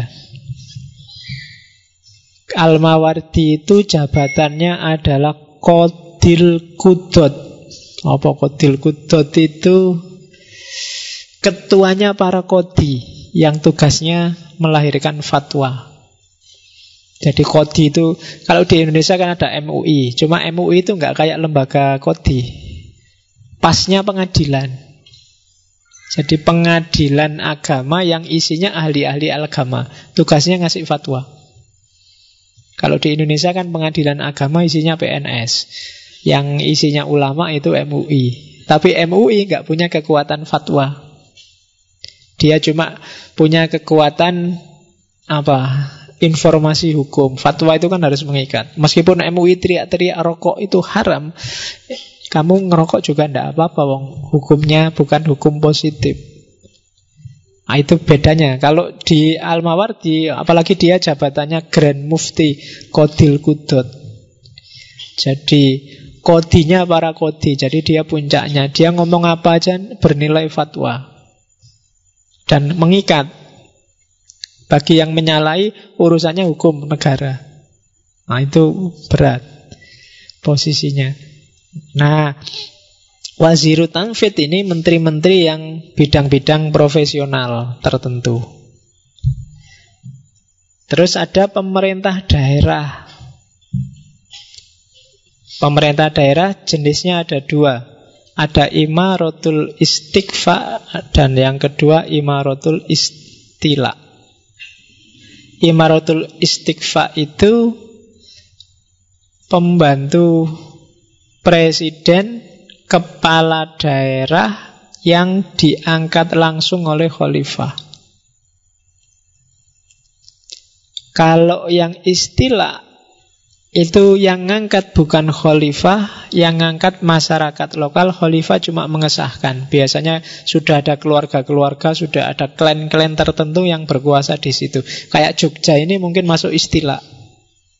Sebelum dipilih, ditentukan presiden, sudah duluan sultan yang jadi gubernurnya dan presiden cuma mengesahkan. Jadi antara pengesahan sama penetapan. Kalau istilah Tikfa itu sakarepe khalifahnya. Kalau untuk Jogja kan khalifahnya ya tidak ada khalifah. Presidennya kan nggak bisa sakarepe. Orang Jogja sudah mantep mantep milih sultan. Mau tidak mau ya harus sultan. Nah itu istilah namanya. Dan masing-masing ada konsekuensinya sendiri panjang. Silakan dibaca sendiri di Al-Mawardi. Oke, terus peradilan. Peradilan ini berarti ya kejaksaan, Mahkamah Agung, puncaknya. Jadi dimulai dari polisi. Ya, polisi zaman Abbasiyah. Nanti kalau membaca Ibnu Khaldun ada sendiri tugas polisi dengan gaya-gaya kepolisiannya.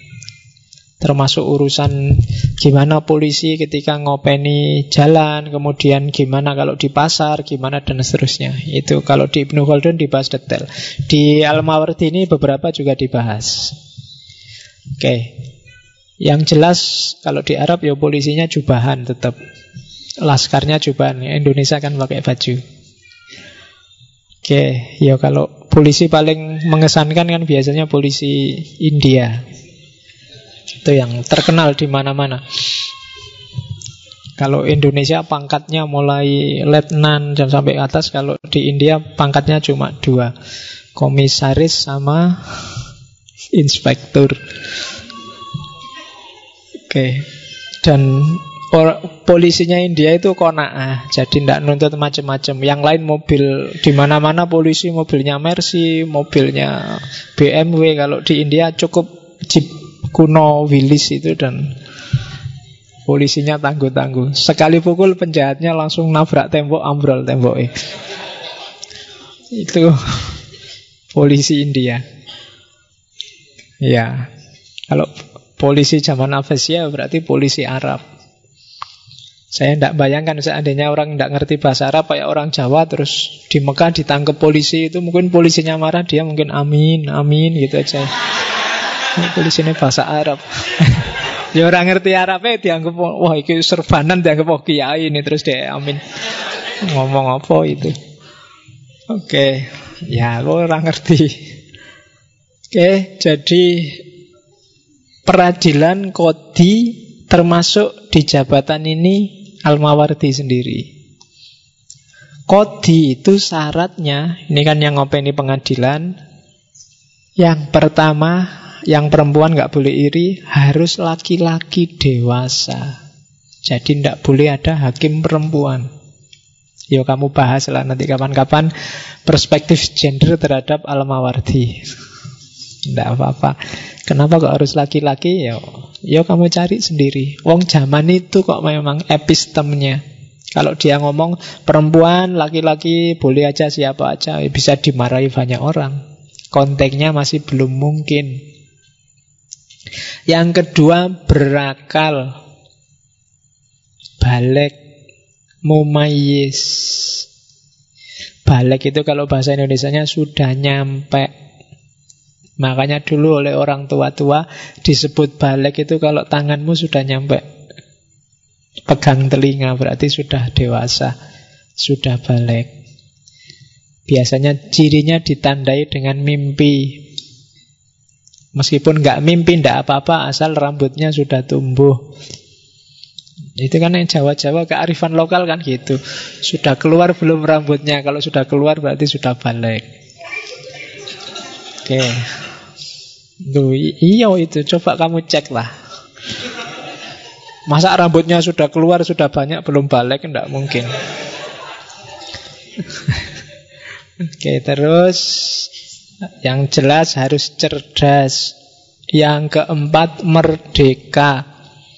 Kalau dalam konotasi hari ini berarti dia bukan orang yang dalam kekuasaan seseorang atau terikat dengan seseorang. Terus yang kelima muslim. Kalau kalian jeli, Kodi syaratnya muslim Tapi tadi pemimpin khalifah Dia tidak menyebut harus muslim. Jangan dipakai untuk ngelawan yang anti Ahok ya. Pokoknya memang gitu di kitabnya Tidak ada syaratnya khalifah itu muslim atau mungkin ya, tidak mungkin lah orang non muslim kok dipilih zaman itu Bisa juga begitu Tapi yang jelas ketika dia ngomong kodi Muslimnya disebut harus muslim. Terus harus adil, sehat pasti, terus punya pengetahuan syariah dari awal sampai akhir. Karena dia syafi'i berarti Qurannya harus bagus dan tafsirnya sekaligus, hadisnya bagus, ijma dan kiasnya bagus. Kodok, pengadilan kodi ini tugasnya dua. Jadi dia memainkan fungsi yudikatif sekaligus legislatif. Menetapkan hukum sekaligus mengadili. Nah, ini jadi biar nggak dua kali kerja. Kalau di Indonesia kan legislatif itu DPR. DPR yang buat hukum, nanti yang menghukum yudikatif. Tapi kalau di kodok itu yo, yang bikin hukum yang menghakimi. Jadi legislatif dan yudikatif. Dan nanti ada pengadilan pusat, pengadilan daerah. Nah, itu untuk lembaga peradilan. Ada lagi lembaga namanya madholim. Madholim ini mungkin masuk MK atau PTUN, pokoknya tempat mengadu. Apa saja tujuannya madholim Dan ini makomnya lebih tinggi daripada kodi Daripada kodok Yang pertama tugasnya madholim apa? Kalau ada pejabat tiran Jadi kalau ada pejabat menyiksa rakyatnya Menyungsarakan rakyatnya Laporkan ke lembaga madholim ini Atau ketidakadilan dalam hal pajak. Ada orang kaya kok pajaknya sekecil itu sementara kita yang nggak terlalu kaya pajaknya kok diperes sebesar itu boleh komplain. Terus boleh pengawasan keuangan pejabat pemerintah. Kamu lihat ini pejabat ini sebulan gajinya cuma 100 ribu kok mobilnya gonta ganti. Nah, itu boleh dilaporkan ke Madolim. Tidak percaya aku, masa dia bisa punya uang sebanyak itu. Terus tentara juga boleh klaim. Misalnya gajiku cuma kecil kok bolak-balik dipotong. Boleh lapor ke madhulim. Boleh juga orang yang hartanya dirampas oleh negara. Misalnya penggusuran-penggusuran yang harusnya nggak diambil oleh Satpol diambil. Ah itu boleh lapor ke madhulim. Selanjutnya wakaf juga boleh lapor ke madhulim kalau ada kasus. Terus penegakan keputusan. Ini kemarin oleh Kodi sudah diputuskan dihukum kok sampai sekarang nggak dihukum-hukum, boleh komplain ke Madzolim. Terus mengambil alih wewenang tugas ketertiban umum yang tidak mampu. Jadi kalau ada lembaga negara kok lemah, Madzolim ini bisa turun tangan. Kok urusan penegakan ketertiban lemah, ya dia boleh turun untuk ngatur ketertiban. Itu Madzolim. Terus pelaksanaan ibadah yang dilakukan secara kolektif. Boleh dikomplainkan ke madzolim Kalau dia mengganggu ketertiban umum misalnya nggak ada izinnya. Misalnya bikin pengajian akbar jam 3 subuh. Nah itu kan nyusahin orang yang mau tidur sekelilingnya. Itu boleh lapor ke madzolim Ada pengajian akbar jam 3 subuh Peserta jin Terus pengawasan keputusan pengadilan itu juga harus madholim. Syaratnya madholim agak khas. Yang pertama dia harus orang yang terpandang. Jadi orang yang punya pengaruh itu memiliki kedudukan, memiliki pengaruh, berwibawa, punya harga diri. Wah, itu yang agak susah. Kamu punya nggak harga diri? Terus tidak rakus, tidak mudah silau oleh dunia. Ini berat juga. Karena dia tugasnya memang melayani komplain.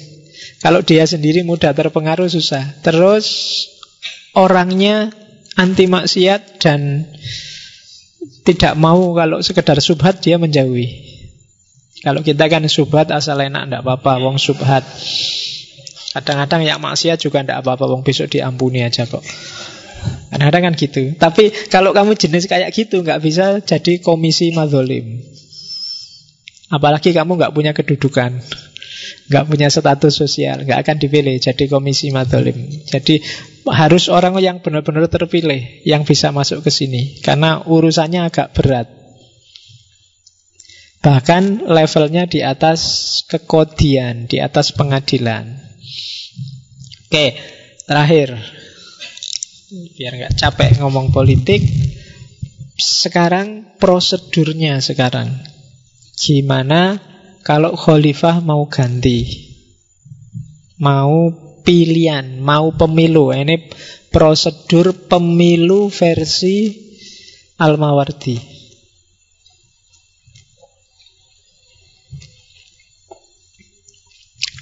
Yang pertama, Mahkamah Madzolim mengumumkan kekosongan jabatan khalifah. Misalnya khalifahnya meninggal, atau sakit permanen tidak bisa melaksanakan tugasnya. Terus Madholi mengumumkan bahwa hari ini kekhalifahan sudah kosong. Akan dilakukan pemilihan. Nah terus diangkatlah amir sementara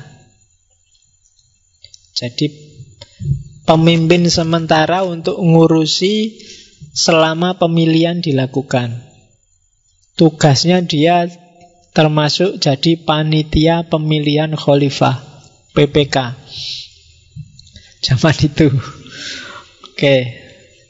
Ya berarti bukan komisi pemilihan umum tapi komisi pemilihan khalifah KPK.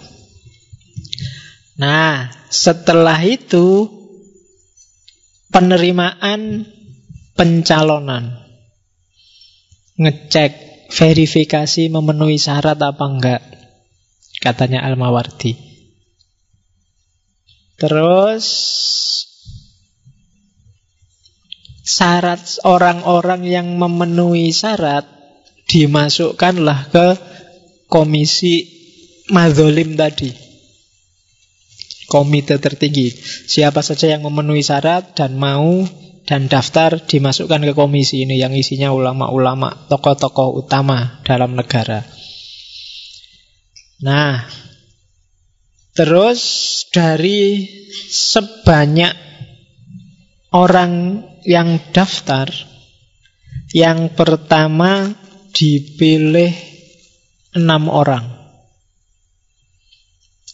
Jadi misalnya yang daftar 20 ya dipilih 6 kalau yang daftar 6 ya nggak usah dipilih ya cuma itu yang sah. Terus dari enam ini setelah didiskusikan diputuskan dua saja yang maju pencalonan. Biar nggak terlalu banyak. Kalau terlalu banyak kamu nanti bingung.